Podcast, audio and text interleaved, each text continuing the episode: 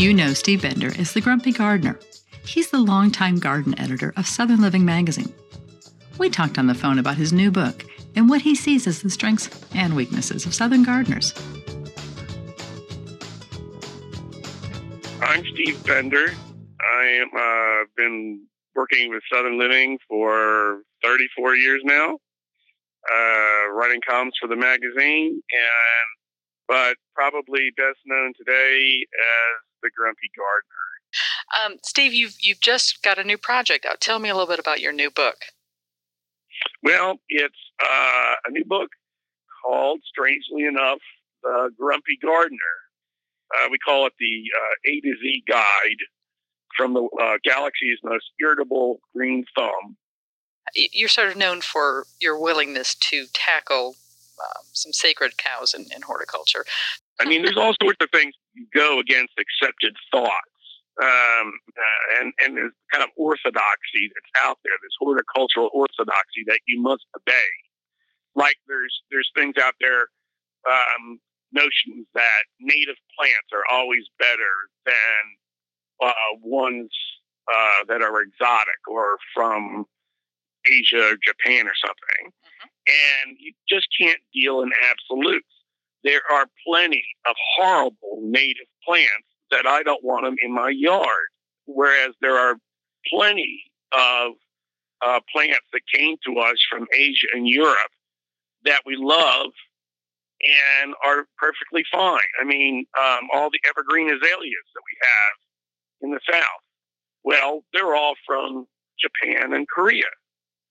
And you don't see them taking over mountainsides. So it's, it's what I tell people is, you know, don't paint with such a broad brush.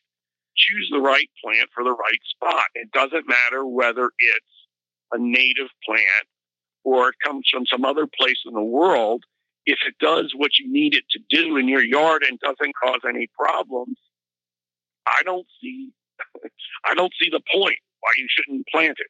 But a lot of the things people consider to be um, you know, concrete, they're not true. And so it's up to me, uh, I feel, to take on some of these um, carved in stone notions and give a little dose of reality and let people know that they can break the rule sometimes and that doesn't make them bad people. You know, you're in a great position to get input from gardeners across the South and, as you mentioned, around the world. Um, but let's talk for a minute about the South. When you think about Southern gardeners, what's the what's the biggest mistake you would say gardeners in the South make? What's the thing that you hear over and over again that just drives you crazy that gardeners do? I would say failure to plan for how big something grows. People buy something, and the South has a really long growing season. And people buy something, and they they go out and they see something in a little one or two gallon pot at the garden center, and they kind of consider it to be just I don't know a chair with leaves, you know, and they'll just bring it home. They'll plop it uh, right by the front door or right under the windows, and then they can just forget it for the rest of their lives, and it's always going to look that way. And then in five years, all of a sudden, you can't see outside the windows, you can't see the house. I think that's that's one big thing um, that Southerners uh, forget is to ask, um, how big is this thing going to grow? Because in the South, we have such a uh, long growing season, such warm temperatures, things grow bigger and th- things grow faster. And so you really do need to check that out. Just consider the fact that um, just because it's a small tree now doesn't mean it's going to be a small tree in 10 years. The irony, right? We're surprised that things grow. That's great. Yes, we're shocked. Shocking. Well, let, let me ask the flip of that question. What's the what are the things that we do well?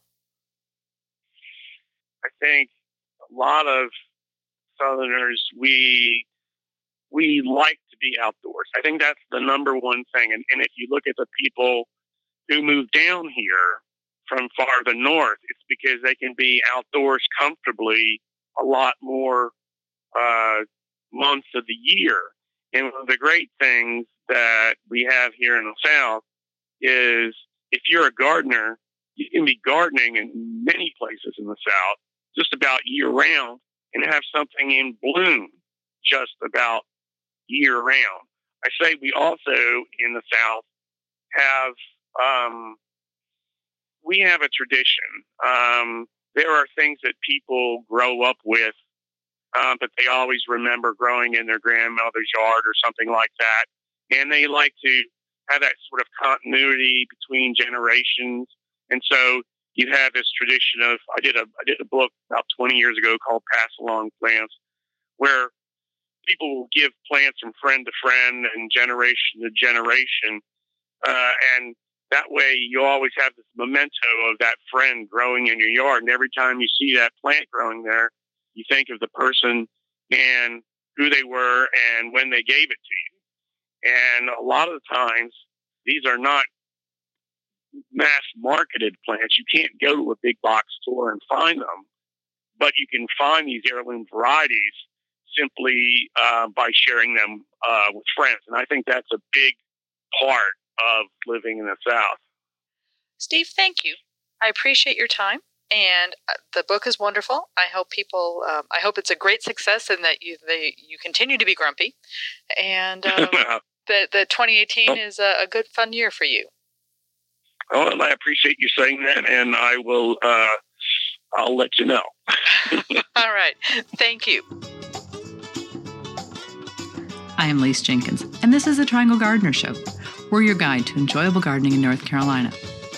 You can find this and other episodes of our podcast on our website, on iTunes, Google Play, or wherever you get your podcasts. Thanks for listening.